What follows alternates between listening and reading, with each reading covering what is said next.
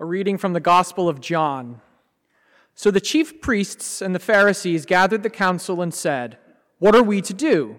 For this man performs many signs. If we let him go on like this, everyone will believe him, and the Romans will come and take away both our place and our nation. But one of them, Caiaphas, who was the high priest that year, said to them, You know nothing at all, nor do you understand that it is better for you that one man should die for the people, not that the whole nation should perish.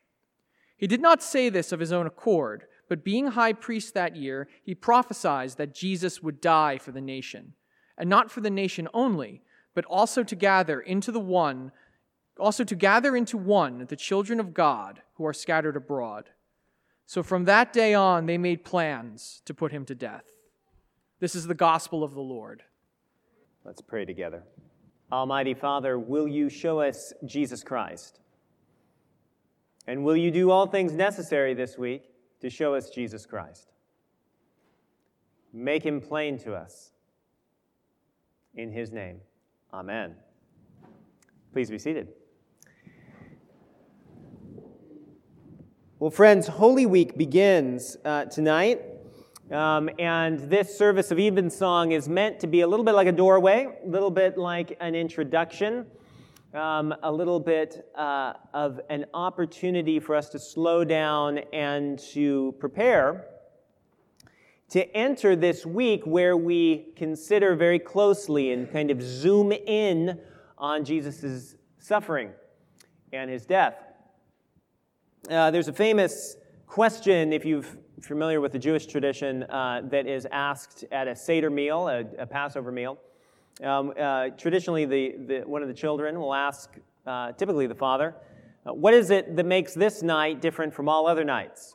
And uh, that becomes a prompt for usually the, the father to tell the story of the Exodus and the, and the story of the Passover. Um, this Holy Week, I'd like to, if I may, kind of borrow that that question, except modify it just a little bit and, and ask this question.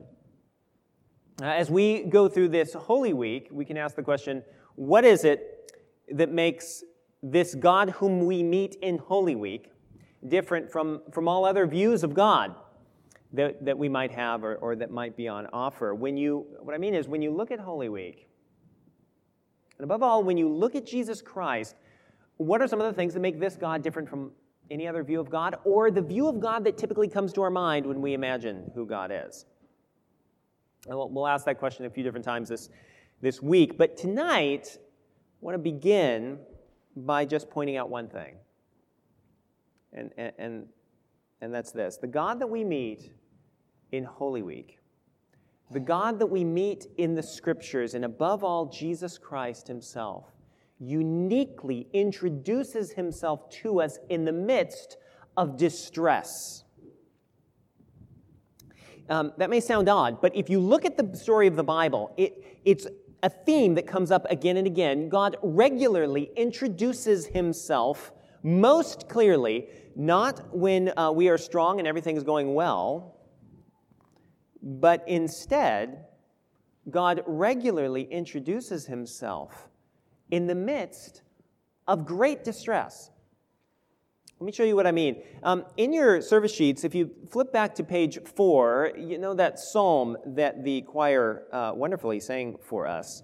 Um, right almost in the middle line, it, it says this The psalmist says, I called upon the Lord in trouble, and the Lord heard me and set me free. Now, that verse could almost sum up uh, the entirety of the Bible. And here's what I mean.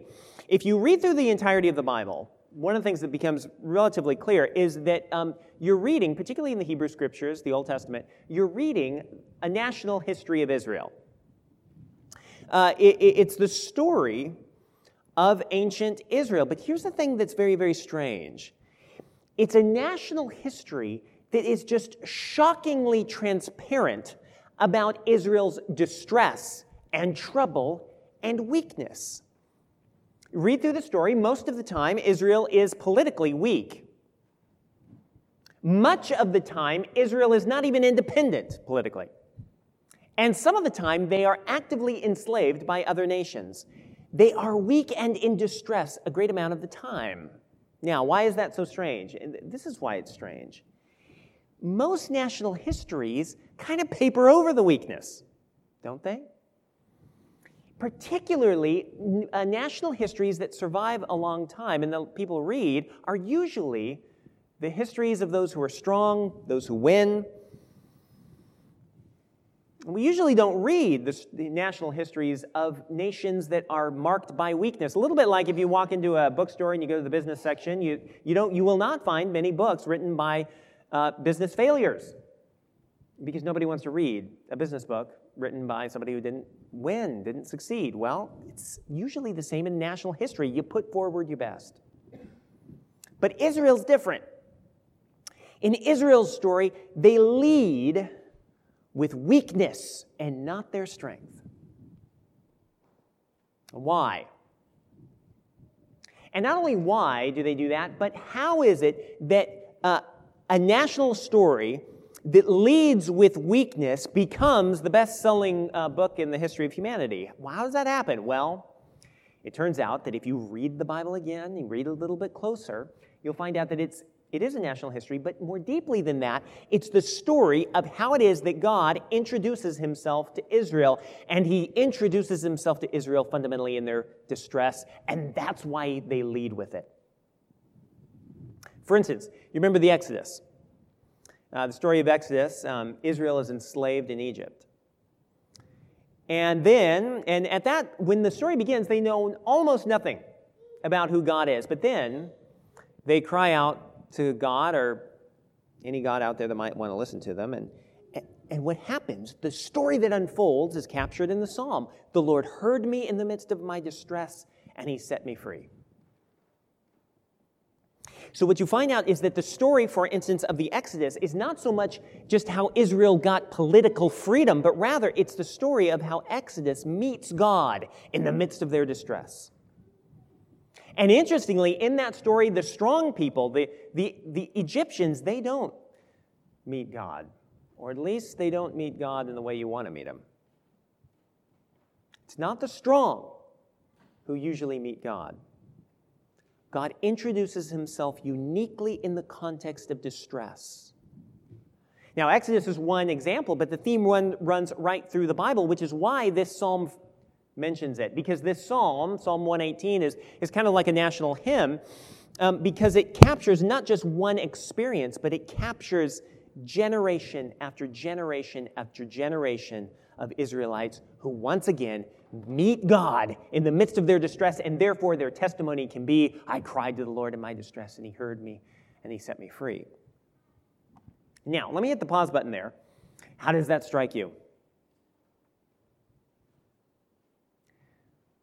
It's very important as we enter Holy Week. And I can imagine a thousand objections.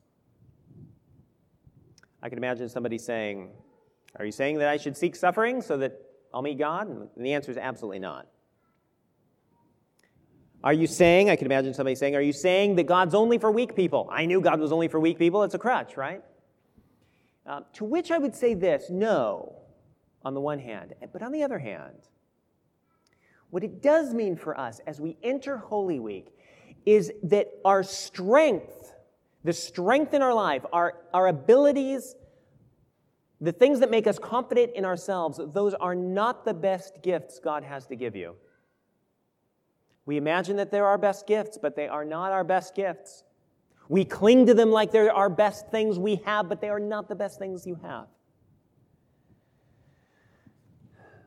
And part of the reason our strength is not the best thing we have, it's not the best gift we have, is that our strengths, if we rely upon ourselves, we rely on strength in ourselves, or maybe even in other people, what'll happen is that we'll find ourselves kind of numb to our sense of need for the Lord. And in that psalm, the psalm makes an audacious and strong claim. It says, It is better to trust in the Lord than to trust in people, even yourself. But I can imagine another objection, and this one has more teeth. I can imagine somebody saying, You better be careful. If you're going to say that God meets us in the midst of distress, then you better be careful because I'm in, I can imagine somebody saying, I'm in distress right now. I'm in pain right now. don't you dare peddle false hope. And how could I possibly trust a God who allowed me to go through the pain that I'm in right now? And if that's where you're at, then let me just say that's about the strongest objection I can imagine. But let me just say this. In the Old Testament, we find out that we meet God in the midst of our distress. In the New Testament, and especially as we enter Holy Week, we find out that we meet God in the midst of his distress. This Friday, we're going to consider and just sit with the death of Jesus Christ. And Jesus, when he died, of course, he's an Israelite. And so he's, his death is the culmination of the theme of Israel's distress. The Bible takes it very, very seriously. But on the other hand, when you see Jesus die, you are also seeing God entering the distress. And therefore, you are looking at God fully entering into all of the distress that we have ever experienced and the deeper causes of our distress. Underneath, the, he's entering into the, all the brokenness of the world that causes the distress we experience.